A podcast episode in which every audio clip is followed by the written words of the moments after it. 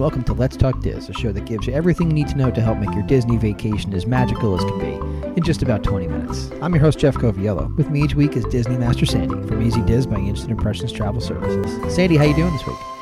I'm doing great. How are you? I'm doing well. Thanks for asking. And, and this week is a, an interesting one, even for me. It's not something that I've ever really done.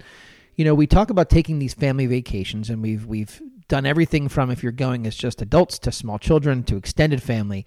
But we have not discussed yet is bringing along man's best friend. And so tonight we're going to talk Pluto? about bringing pets with us to Walt Disney World. Not Pluto.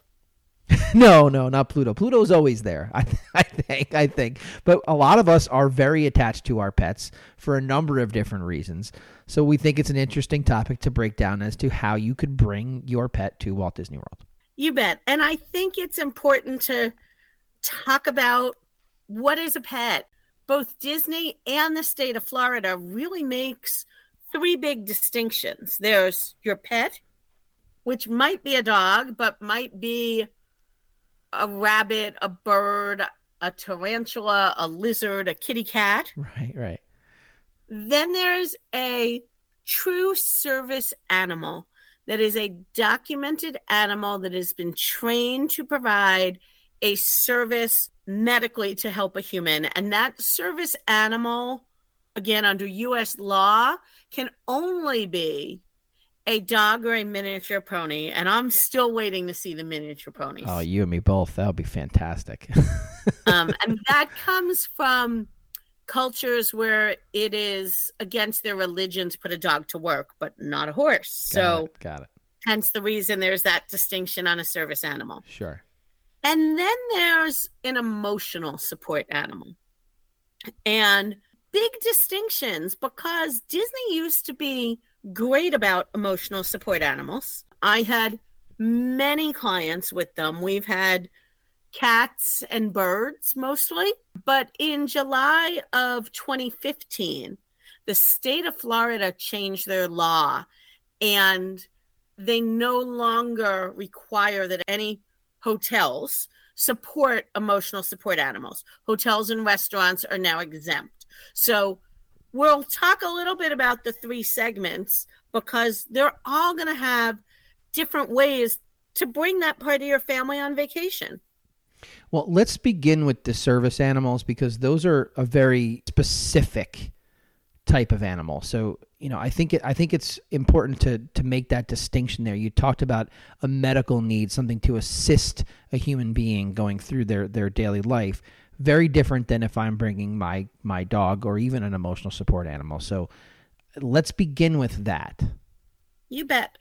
And with any animal that you're bringing on Disney property, you must disclose it when you're making your reservation or make sure that your travel agent discloses it. Because the flip side is that some people will say things like, I have severe dog allergies. I don't want to be in a room where a dog is. Yeah. And all of those things are really taken into account. So, service animals, because they are a medical necessity, again, you're going to need to disclose that you're bringing them, but there is no fee to bring them because a service animal is something you need. Disney cannot look at any paperwork from any doctor or any medical facility. The only thing they can ask you to do is share with them what service has the animal been trained to perform. So, again, not why do you need it? What is the dog doing? And because it is a true service animal, that animal is going to be with you all the time. When you leave the hotel and you go to the park, it's going with you. Service animals definitely are the exception to the rule. They can go on all of the transportation, they can go pretty much anywhere because they are trained differently, they are documented differently. And I have to say, we should all know that you are never, as somebody not traveling with a service animal, but seeing one in the park, you never want to go up and pet that dog. That's a major no no. But I will totally admit that if you are in the theme park and you're nearing an attraction and you can keep an eye on the dog, definitely do so. Disney's handling of service animals on attractions is amazing. There are calmer rides like It's a Small World, where a dog can actually ride at their human's feet. But then there are rides like Slinky Dog Dash that that poor dog is definitely not hopping on. No. And it is amazing to me to watch how they handle that. Um, they have cages set aside at those bigger attractions, those more robust attractions, and they literally pop up a temporary cage. You head to the attraction. A member of your family walks the 25 feet from the ride car to put your dog into that cage. You all ride, and then the reverse, and then the cage goes away like they were never there. Wow. Watching them do character interactions is incredible, especially Disney Cruise Line. The dogs love the princess meet and greets. so, definitely something to watch. And again, these service animals are going to be wearing something to disclose that they're service animals. They are trained differently. There are locations in all of the parks and the resorts that are areas for the dog to be walked. You're not going to find somebody, you know, going up right on the hub and letting their dog use the grass there. That's just not going to happen. So, that number one thing that we're dealing with is the service animal. And again, they're always going to be free at the Disney resorts. Okay, so that's a very specific need. So let's talk about just a, a, traditional family that is maybe traveling and they have their animal with them. There are certain things, obviously, that they need to agree to. Obviously, you said you had to disclose anytime you're bringing an animal with you on property, so I'm assuming that's no different. Let's break that down for folks that are interested or need to bring their pet with them. Great. And I'm going to start with the dog because Disney has made dog friendly resorts, and that is it. So I talked earlier about your cat, your tarantula, all of that. We'll talk about them in a minute. But only your dog can go on property and stay in a resort with you.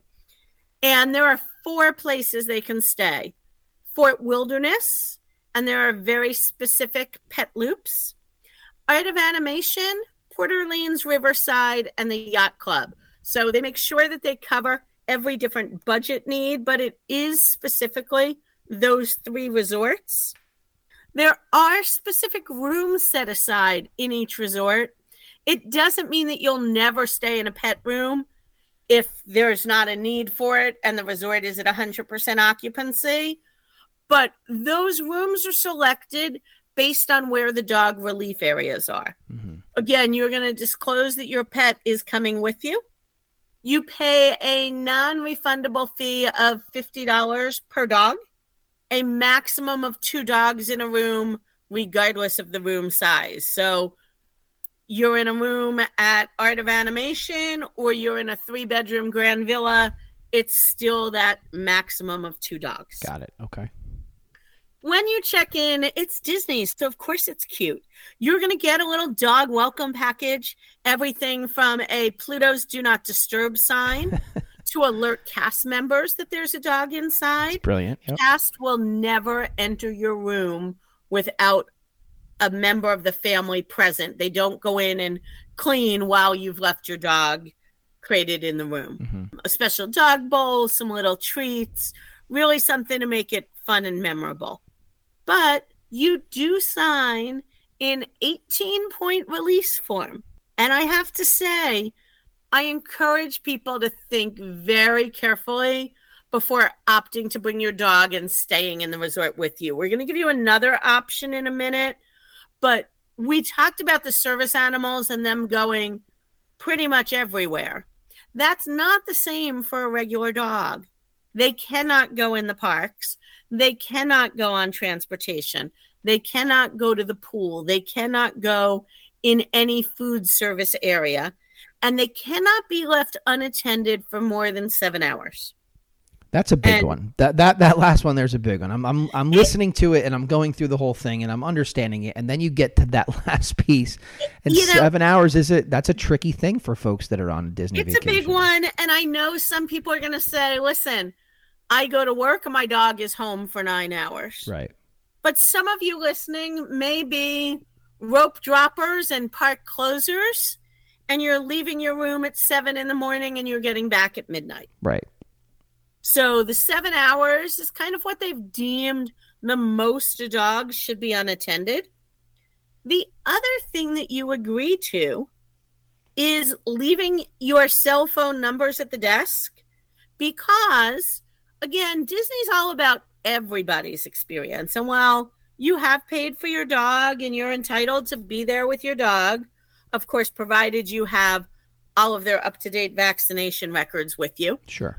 Um, they don't want your dog disturbing other people, and rightfully so.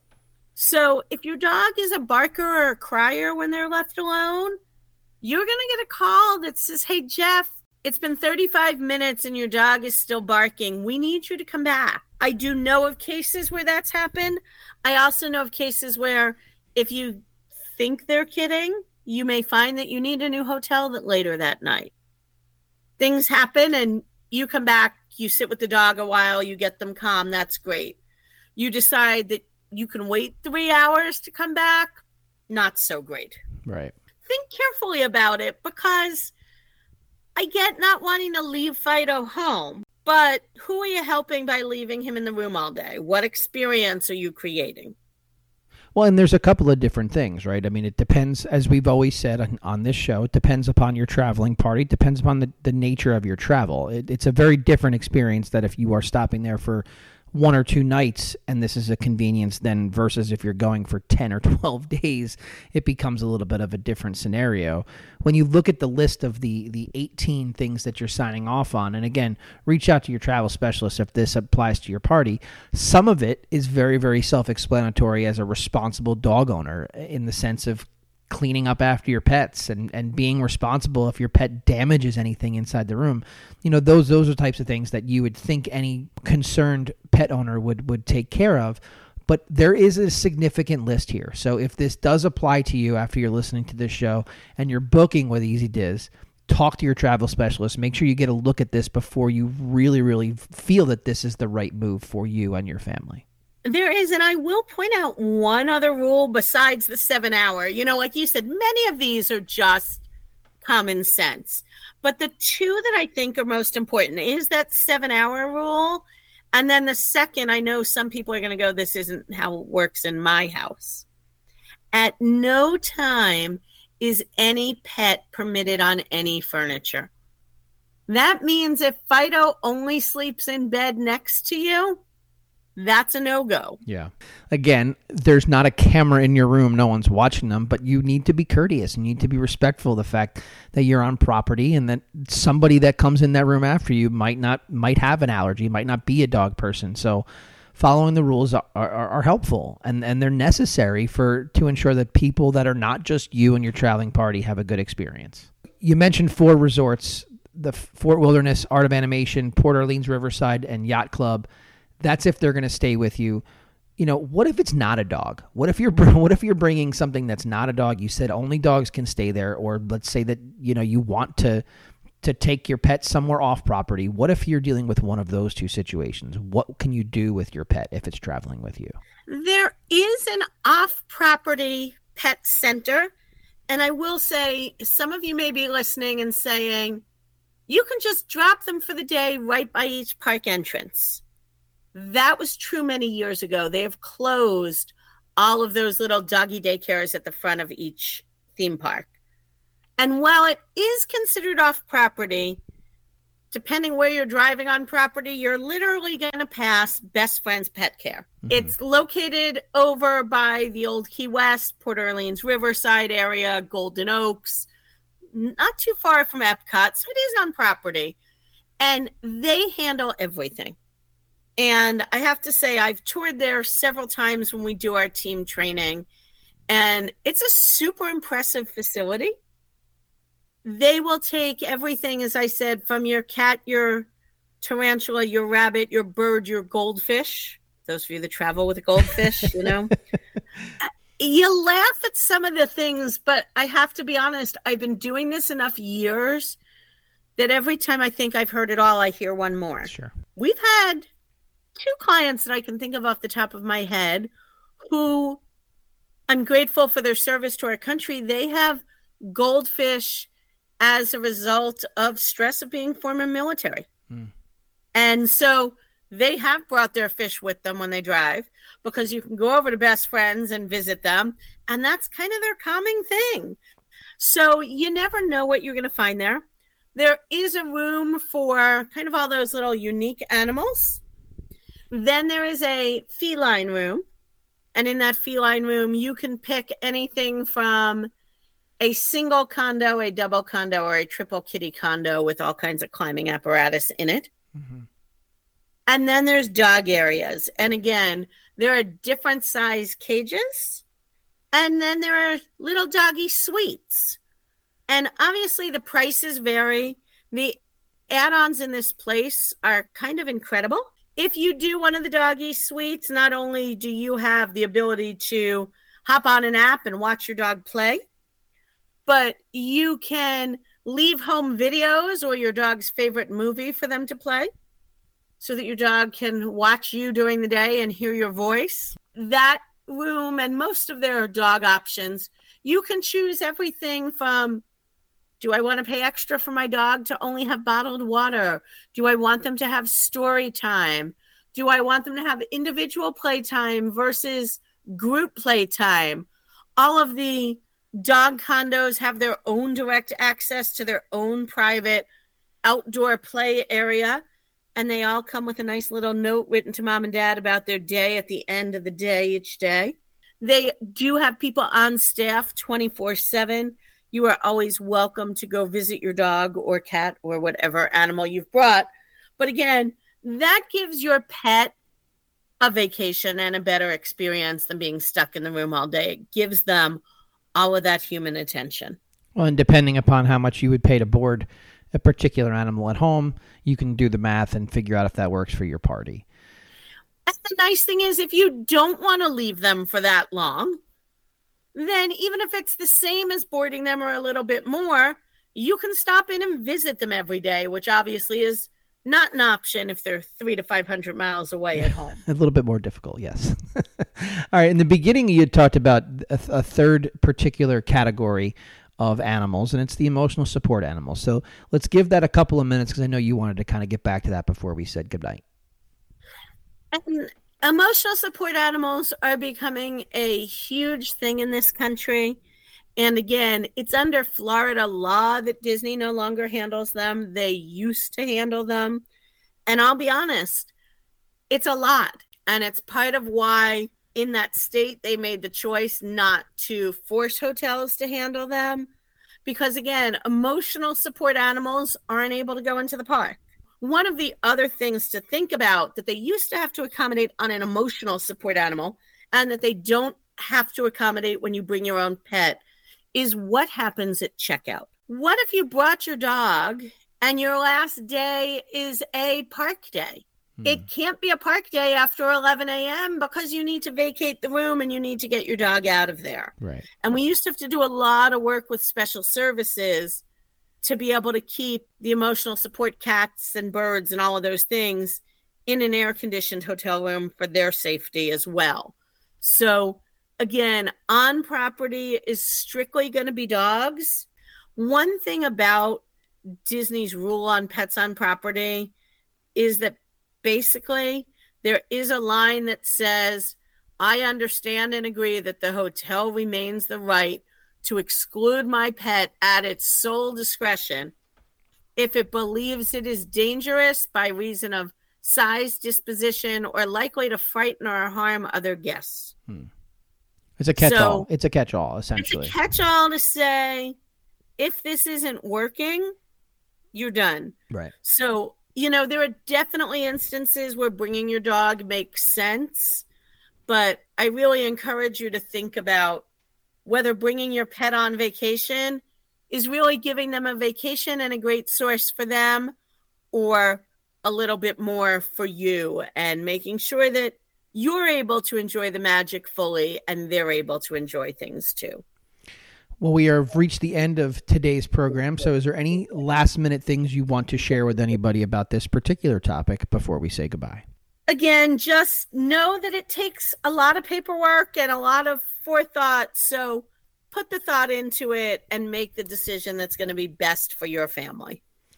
Sandy, as always, thanks for taking the time today and have a great week. You too. And that's a wrap this week on Let's Talk Diz. If anyone you know could benefit from this or any show, please share on your Facebook and Instagram for other Disney fans to enjoy. And don't forget to reach out to the folks at Easy Diz by Instant Impressions Travel Services for any Disney destination planning. Make it a great week, and as always, keep making memories.